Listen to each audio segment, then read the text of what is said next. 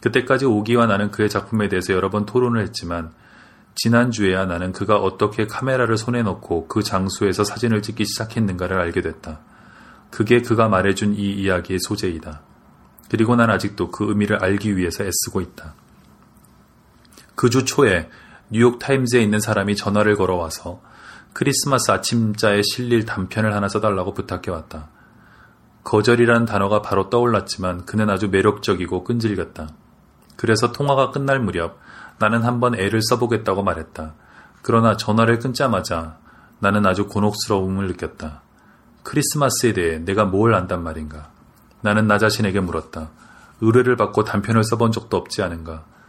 나는 자포자기한 상태로 디킨스, 오헨리, 그리고 다른 크리스마스의 유령들과 싸우며 며칠을 보냈다. 크리스마스 이야기라는 그 단어 자체가 나에게는 즐겁지 않은 연상작용을 일으켰고 위선적인 값싼 감상과 입에 발린 달콤한 말의 홍수를 떠올리게 해서 심히 불쾌했다. 기껏 그럴듯하게 써봤자 크리스마스 이야기라는 게 소원 성취하는 이야기나 어른들을 위한 동화 같은 것일 텐데 말도 안 된다. 내가 그런 글들이나 쓰고 있다니. 게다가 크리스마스 이야기를 써달라면서 감상적이지 않게 써달라고 부탁한다는 게 말이 되나? 그건 모순된 말이고 불가능 그 자체이며 구제불능의 수수께끼였다. 그건 발 없는 경주마나 날개 없는 참새를 상상하는 것과 같은 얘기다. 방법이 없었다. 목요일에 오랫동안 산책을 했다. 바깥 공기가 내 머리를 맑게 해줄까 싶어서였다. 정오가 막 지났을 무렵 시가가 떨어진 것이 생각나서 시가 가게에 들렀다. 오기는 항상 그렇듯이 카운터 뒤에 서 있었다. 그는 잘 지냈느냐고 인사를 건넸다. 나는 별 생각 없이 지금의 내 고민을 그에게 털어놓았다. 내가 이야기를 다 끝내자 그가 물었다. 크리스마스 이야기라고? 그게 문제야? 이봐 친구, 점심 사면 자네가 들어본 적이 없는 최고의 크리스마스 이야기를 해줄게. 게다가 이건 몽땅 실화라는 걸 보장하지. 우리는 한 블럭을 걸어서 잭네 식당으로 갔다. 거기는 비좁고 떠들썩한 샌드위치 가게인데 훈제 쇠고기 샌드위치가 아주 맛이 있고 옛날 다저스 팀의 사진이 벽에 걸려 있는 곳이었다. 우리가 뒤쪽에 자리를 잡고 음식을 주문하고 나자 오기는 이야기를 꺼냈다. 1972년 여름이었어. 그가 말했다. 한 꼬마가 어느 날 아침 가게에 들어와서 물건을 훔치기 시작했지. 아마 열아홉이나 스물쯤 됐었을 거야. 내가 봐온 사람들 중에 가장 애처로운 좀도둑이었지. 그는 끝쪽에 있는 잡지꽂이 옆에 서서 책들을 레인코트 주머니에 쑤셔놓고 있었어. 그때 카운터에 사람이 좀 많았기 때문에 난 처음에는 그걸 못 봤어. 그러다가 그가 하는 짓을 눈치채고 소리를 질렀지.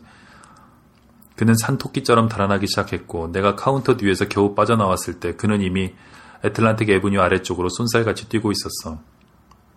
그를 잡으려고 반블럭쯤 쫓아가다가 나는 포기했지. 그는 도망가다가 뭔가를 길에 떨어뜨렸어. 난 더 이상 못 뛰겠어서 그게 뭔가 하고 내려다봤지. 그건 그의 지갑이었어. 안에 돈은 한 푼도 없었고 그의 운전면허증이 사진 선호장하고 같이 들어있었어. 경찰을 불러서 그 애를 잡아 가둬야겠다고 생각했지. 운전면허증에 그의 이름과 주소가 있었으니까. 하지만 뭔가 좀 미안한 느낌이 들었어. 그 애는 그냥 조무력이 좀도둑 아닌가. 게다가 지갑에 들어있는 사진들을 보고 나니까 화를 낼 수도 없다는 생각이 들더군. 로버트 굿윈, 이게 그의 이름이었어. 사진 가운데 하나는 그 애가 엄마 아니면 할머니인 듯한 여자의 어깨에 팔을 두르고 찍은 사진이었지. 다른 사진에는 9살이나 10살쯤 된 그 애가 야구 유니폼을 입고 입이 찢어질 듯이 미소를 짓고 앉아 있었어. 나는 감히 고발할 용기가 나지 않더군. 아마 그 애는 지금 마약을 하겠지 하는 생각이 들었어. 가진 것 없는 브루클린 출신의 불쌍한 꼬마가 그따위 싸구려 책 몇 권 훔쳤기로 뭐 그리 큰일이겠나. 그래서 그 지갑을 계속 가지고 있었어. 가끔 보내줘야겠다는 생각이 들 때도 있었지만 그냥 미적대고만 있었지. 그러다 크리스마스가 다가왔고 난 아무 할 일이 없었어. 크리스마스 날에는 사장인 항상 날 자기 집에 초대해서 같이 지내곤 했는데 그 애는 가족들과 함께 친척들을 방문하러 플로리다로 가버렸거든. 그래서 그날 아침에 난 기운이 빠져서 아파트에 앉아 있었는데 그러다가 부엌 선반 위에 있는 로버트 굿윈의 지갑을 봤지. 그러자 제기랄 뭔가 좋은 일 한번 해보자 하는 생각이 들었고 그래서 코트를 걸치고 지갑을 직접 돌려주려고 갔지. 주소는 보럼힐 너머에 있는 임대주택 단지 어딘가였어. 그날 바깥 날씨는 무척 추웠지. 번지수를 몇 번 잘못 짚은 끝에 집을 찾았어. 그 동네는 모든 게 똑같아 보여서 같은 자리를 몇 번이나 뺑뺑 돌아야 했어. 하여튼 결국 찾아내서 초인종을 눌렀지. 응답이 없었어. 아무도 없나 보다 하고 생각했지. 하지만 혹시나 하고 다시 초인종을 눌렀지. 그리고 조금 더 기다렸어. 그러다가 막 가려는데 문으로 나오는 발소리가 들리는 거야. 누구냐고 묻는 늙은 여자의 목소리가 들려서 나는 로버트 굿윈을 찾는다고 말했지. 늙은 여자는 로버트 너냐? 하고 묻더니 한 15개쯤 되는 자물쇠를 풀고 문을 열었어. 그녀는 최소한 여든 아마 아흔쯤 돼 보였어. 나는 그녀를 보자마자 장님이라는 걸 알았지. 네가 올 줄 알았다 로버트 하고 그녀는 말했어. 난 네가 크리스마스 날에는 이 애슬 할미를 잊지 않을 줄 알았다. 그러더니 그녀는 나를 안으려는 듯 팔을 벌렸어. 자네도 눈치챘겠지만 생각할 시간이 없었어. 빨리 사실을 알려줘야 했지. 하지만 나도 모르는 사이에 내 입에서 나오는 소리가 들리더군. 맞아요, 에슬 할머니. 크리스마스 날이라서 할머니를 뵈러 제가 돌아왔어요. 왜 그랬냐고는 묻지 마. 나도 모르겠어. 아마 그녀를 실망시키고 싶지 않아서 그랬던가 뭐 그랬겠지. 나도 몰라. 그냥 그렇게 돼버렸어. 그러자 이 할머니는 갑자기 문 앞에서 나를 껴안았고 나도 마주 껴안아줬지. 내가 당신 손자라고 확실히 말하지는 않았어. 말을 많이 하긴 했지만 최소한 그건 그냥 분위기만 그런 척 했던 거야. 나는 속이고 싶은 생각 따위는 전혀 없었어. 그건 우리 둘이 그렇게 하기로 꾸민 게임 같은 거였어. 규칙 같은 건 정할 필요도 없는. 내 얘기는 할머니도 내가 손자 로버트가 아니라는 걸 알고 있었다는 거야. 그녀는 늦고 정신이 오락가락했지만 최소한 낯선 사람과 자신의 혈육을 구별 못할 정도는 아니었지.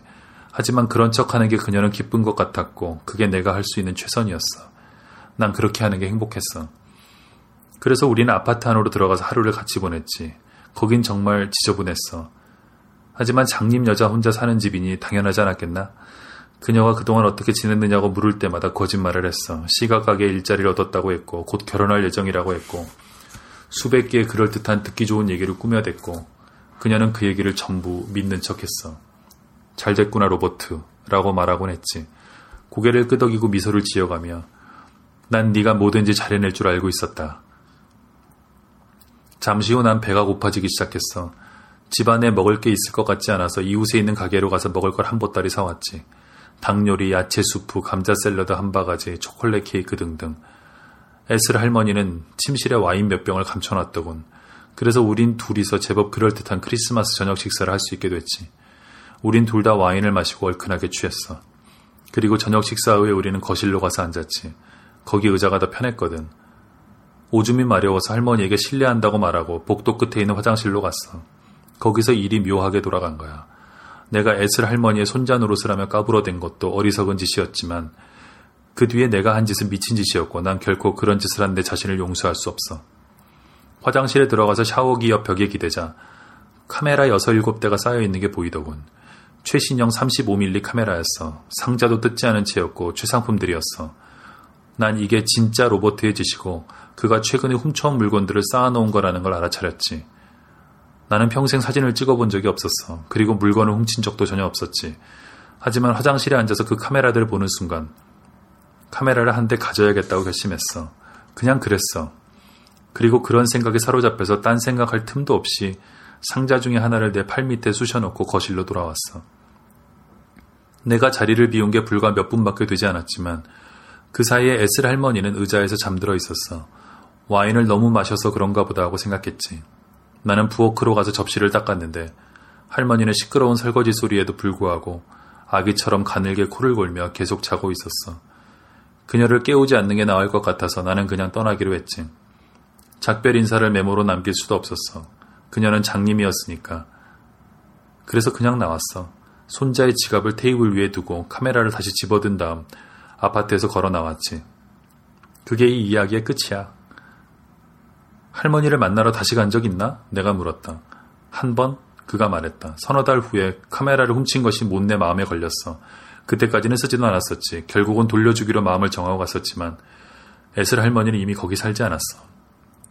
무슨 일이 생겼는지 몰라. 하지만 다른 사람이 그 아파트에 새로 이사를 왔고 이사 온 사람도 할머니가 어디에 사는지 모른다고 했어. 아마 돌아가셨겠지. 그래 아마도. 그건 할머니가 마지막 크리스마스를 자네와 함께 보냈다는 뜻이고